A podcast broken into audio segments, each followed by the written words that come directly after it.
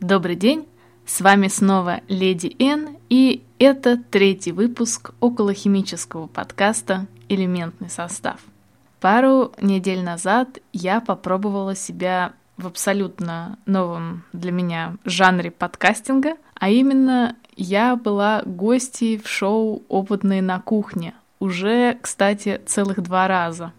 Я до этого никогда не записывала подкастов, где участников было больше одного, то есть меня. Да и своих-то всего два подкаста записала, так что это был для меня совершенно новый опыт.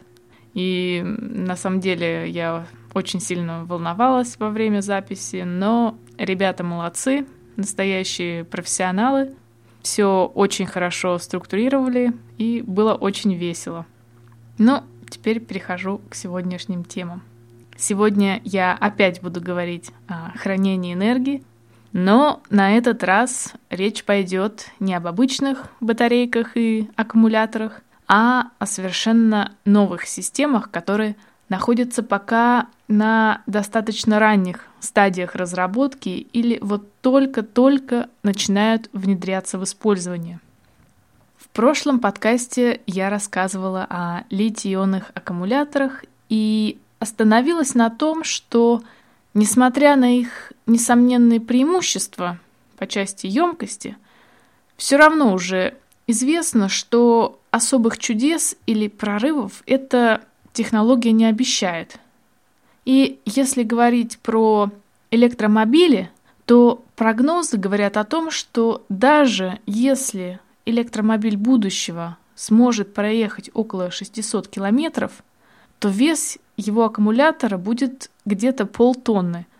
И большой вопрос, сколько все это будет стоить.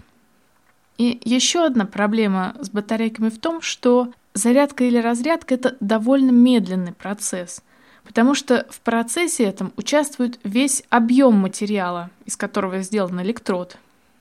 Если взять, например, литий-ионный аккумулятор, то там, как я уже рассказывала, у активных материалов эм, слоистая структура, куда встраиваются ионы лития. То есть пока эти ионы пролезут внутрь кристалла, это займет достаточно много времени. И, соответственно, быстро разрядить такой аккумулятор на высоком токе не получится. А быстрая разрядка на высоком токе – это вообще важная вещь, потому что на самом деле существует множество применений, где нужны быстрые разрядки высокой мощности. И если, опять же, говорить об электромобилях, то вот, например, во время разгона аккумулятор должен разряжаться довольно быстро, что на самом деле не очень-то и полезно для материала. А вот суперконденсатор, в отличие от батареи, как раз идеален для таких применений. Сейчас объясню поподробнее. Там принцип работы в том, что в отличие от батареек, где в реакции участвует весь объем активного материала, в суперконденсаторах все самое интересное происходит на поверхности. Вот сейчас приведу пример. Если, допустим, в литий-ионном аккумуляторе ионы лития встраиваются в слоистую структуру материала, то в случае суперконденсаторов ионы из электролита взаимодействуют только с поверхностью материала. То есть, так как ионам не надо, так сказать, заползать вглубь, зарядка и разрядка происходят гораздо быстрее – Теперь, конечно же, расскажу о материалах, которые в суперконденсаторах используются. В общем, так как все самое интересное происходит на поверхности, то, соответственно, чем больше у материала поверхность, тем больше он может хранить энергии.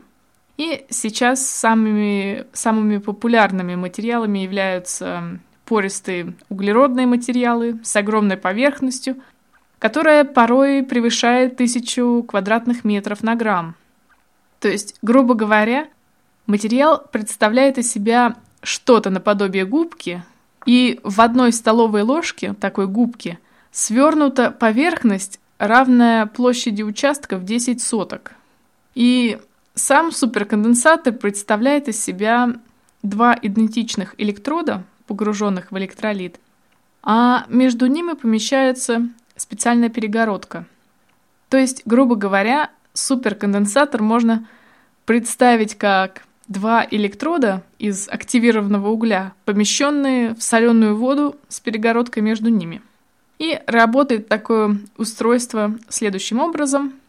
Когда между электродами возникает напряжение, ионы, содержащиеся в электролите, образуют э, на поверхности материала э, так называемый двойной электрический слой. То есть с материалом не происходит никаких окислительно-восстановительных реакций, и сам он не меняется. И вот именно благодаря этому суперконденсаторы могут работать намного дольше батареек.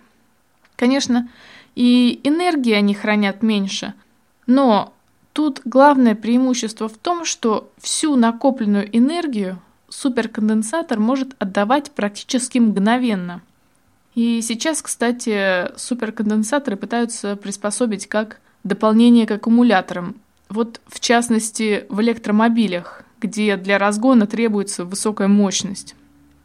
То есть вместо того, чтобы мучить аккумулятор, разряжая его на высоких токах, используют суперконденсатор, который быстро разряжается и потом довольно быстро опять заряжается от батарейки. Вообще, сами по себе суперконденсаторы пока не являются альтернативой батареек, они скорее дополняют их. Хотя вот в последнее время ученые разрабатывают материалы, которые по принципу действия скорее похожи на батарейки, чем на суперконденсаторы. Вот, например, вместо того, чтобы использовать углеродные материалы, ученые начали использовать пористые оксиды переходных металлов, поверхность у которых участвует в реакциях с электролитом. То есть, с одной стороны, такое устройство и энергии хранит больше, чем углеродный суперконденсатор, но и разряжается быстро, потому что, опять же, в реакциях участвует не объем материала, а только его поверхность. То есть некоторые авторы уже рассматривают суперконденсаторы как альтернативу аккумуляторам. Тем более, что стоимость их гораздо ниже. И вот, кстати, недавно в Китае запустили такой гибрид автобуса и троллейбуса, который работает исключительно на суперконденсаторах. То есть пока автобус стоит на остановке и в него заходят пассажиры, из автобуса выезжают специальные рожки, которые присоединяются к питанию, и суперконденсаторы быстро заряжаются. И заряд этот позволяет автобусу проехать до следующей остановки. Но там, если только дистанция между остановками не превышает примерно трех километров. То есть, мне кажется, для применения в городской среде такой вид транспорта просто идеален. Ну и говоря о суперконденсаторах, расскажу, пожалуй, к слову и о графене, потому что материал этот сам по себе довольно занятный. Вообще, графен — это своеобразный тонкий лист, состоящий из атомов углерода, толщиной в один атом.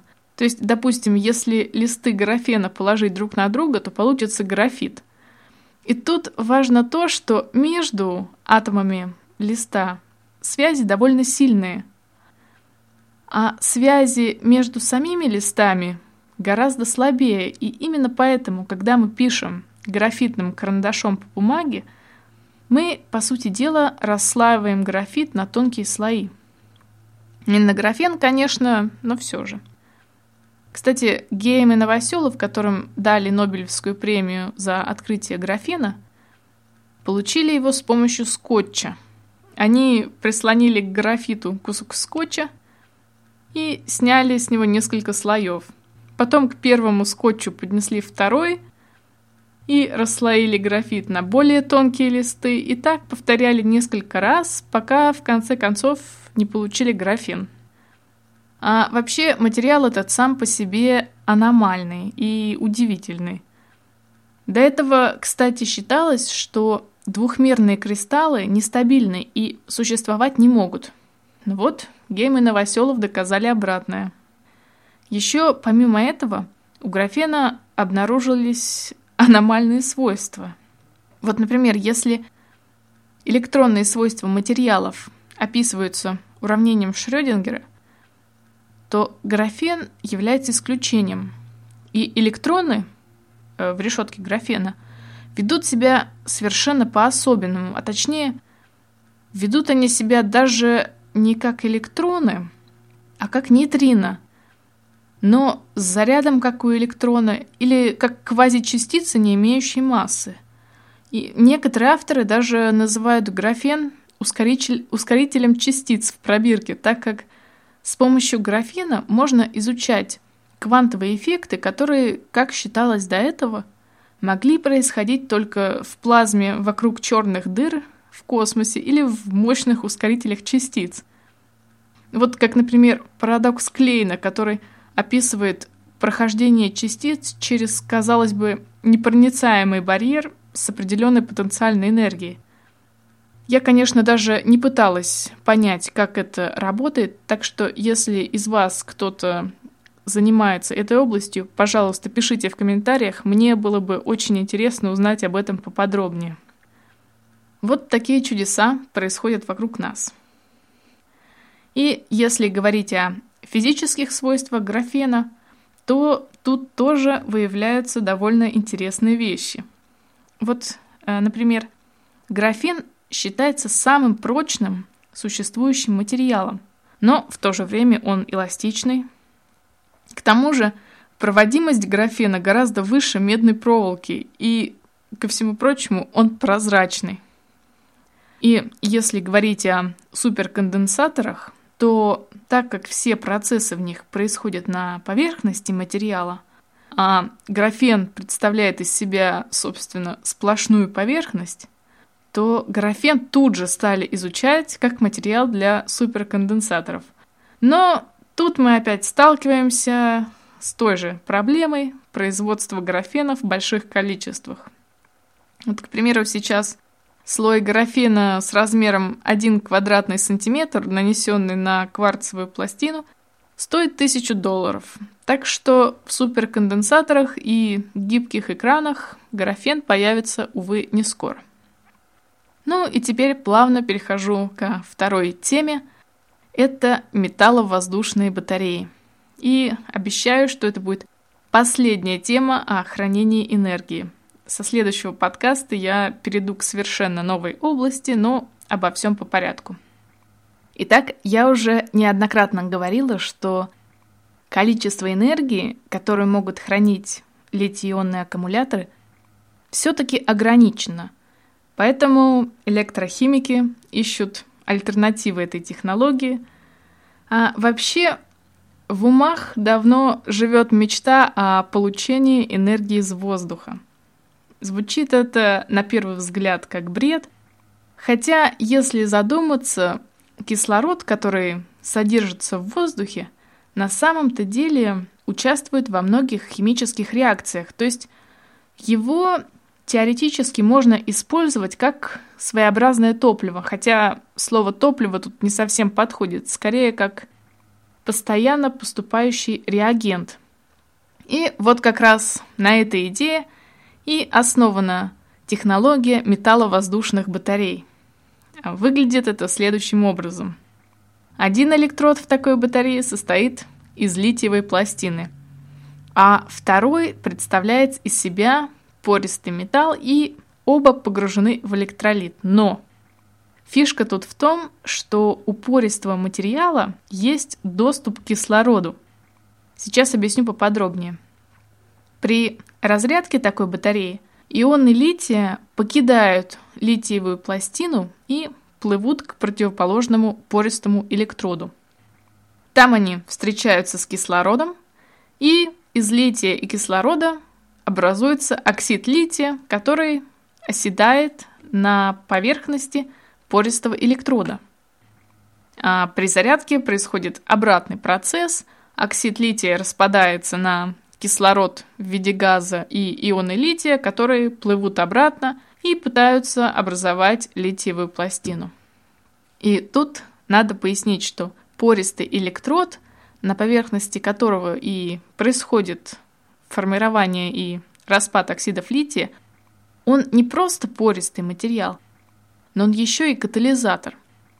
То есть этот пористый катализатор находится на стыке трех фаз – реактивов, кислорода и электролита, и, в общем-то, является самой главной частью такой батареи. Вот такая вот интересная система. И главное тут в том, что эта батарея теоретически позволяет хранить примерно в 10 раз больше энергии, чем, например, сегодняшние литий-ионные аккумуляторы.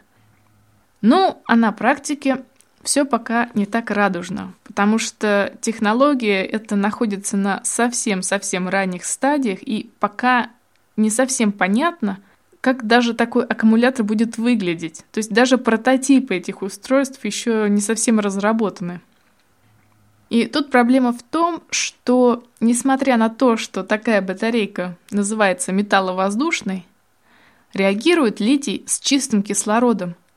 А в воздухе помимо кислорода еще много чего намешано, в том числе вода и углекислый газ, которые запросто могут э, деактивировать катализатор или спровоцировать какие-нибудь необратимые реакции – то есть нужна какая-то особая мембрана, которая бы фильтровала кислород.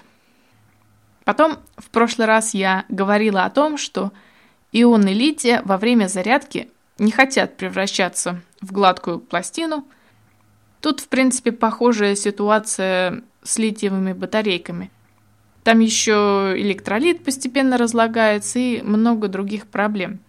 В общем, до практического применения такой технологии пока к сожалению, далековато. И на этой теме я заканчиваю разговоры об энергии. Вообще, иметь в будущем ноутбуки, которые могут работать неделями без подзарядки, или электромобили, которые проезжают от Москвы до Питера, это все, конечно, здорово, но хотелось бы до этого времени дожить. И не просто дожить, а быть еще и здоровым, чтобы этими самыми девайсами наслаждаться. И в следующем подкасте я расскажу вам об использовании новых материалов в медицине. В частности, расскажу о биосовместимых материалах. В общем, слушайте меня через месяц. Пока. В подкасте были использованы материалы из журналов Nature, Fuel Cells, Journal of the Electrochemical Society и Angewandte Chemie.